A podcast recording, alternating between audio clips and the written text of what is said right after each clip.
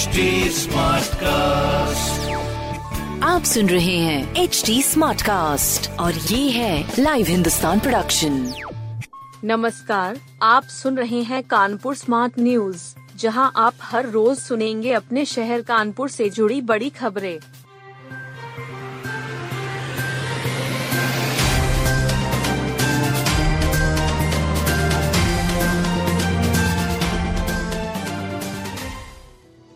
विधायक इरफान सोलंकी को पेशी के लिए महाराजगंज से लाया जा रहा।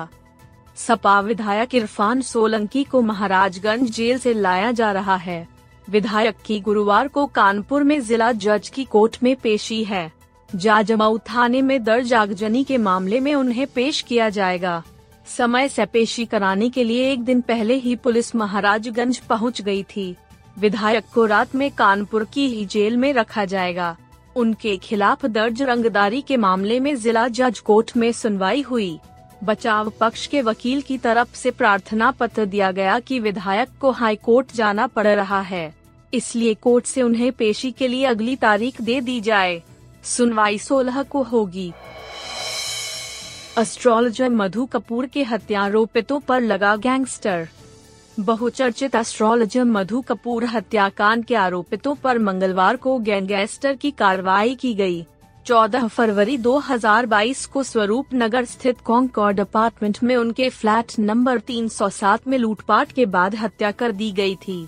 हत्या का मुख्य आरोपी विपिन कुमार मलहोत्रा मधु की सहेली का ड्राइवर था। उसने अपने दो साथियों गौतम कुमार और संदीप कश्यप के साथ मिलकर वारदात की थी। विपिन मधु की सहेली रोली मल्होत्रा को लेकर अक्सर उनके घर आता था। उसने ही अपने दो साथियों को मधु की माली हालत की जानकारी दी थी। पुलिस कमिश्नर बीपी जोगदंड ने गुड वर्क करने वाली टीम को 3 लाख रुपए के इनाम की घोषणा की थी। राम के गुणगान में दिखेगा 5 सदियों का संघर्ष। जन्मभूमि ममपुरी सुहावनी, उत्तर दिसी बसरजू पावनी, जा मज्जनते भी नहीं प्रयासा, मम समीप नर पावही बासा, अर्थात यह सुहावनी पुरी मेरी जन्मभूमि है। इसके उत्तर दिशा में जीवों को पवित्र करने वाली सरयू नदी बहती है, जिसमें स्नान करने से मनुष्य बिना ही परिश्रम मेरे सामीप्य मुक्ति पा जाते हैं।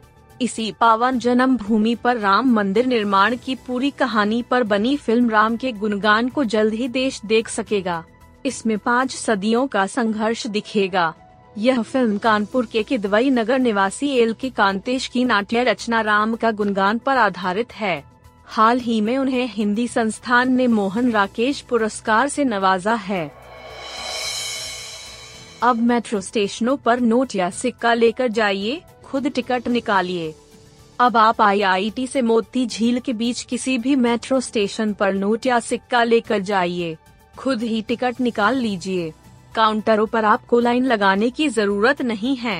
सभी 9 मेट्रो स्टेशनों पर ऑटो टिकट वेंडिंग मशीनें लगा दी गई हैं।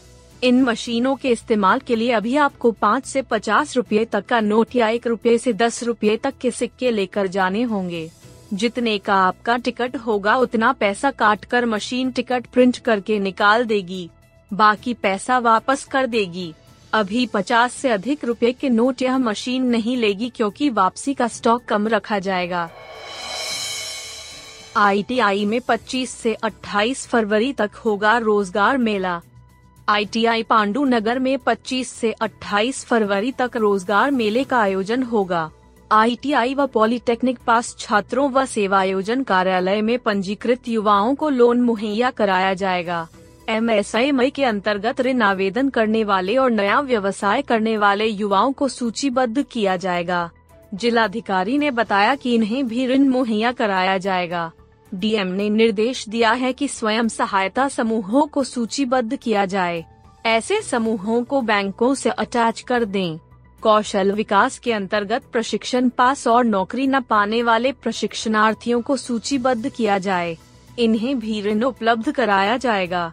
लीड बैंक मैनेजर बैंकों से समन्वय स्थापित करने के लिए कहा गया है।